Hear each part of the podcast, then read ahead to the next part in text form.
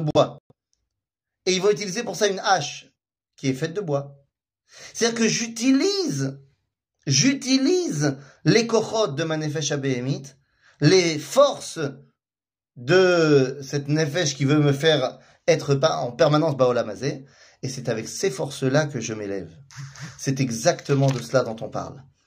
C'est la force de la Merut Alev Elev Nishbar. Évidemment qu'il vaut mieux être Bessimcha, c'est une évidence. Mais si déjà, si déjà tu ressens les problématiques dues à ta nefesh qui t'a fait tomber, eh bien c'est justement grâce à ça que tu vas pouvoir t'élever. Donc je récapitule, nous dit la Zaken, certainement pas la Hatzvut qui va te rendre atum, qui va te rendre metumtam et la shon atum, c'est-à-dire fermé à la lumière divine. Lev Nishbar te dit, j'aurais pu mieux faire. Je vaux mieux que ça.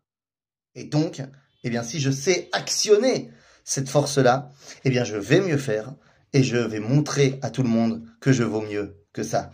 À bientôt les amis.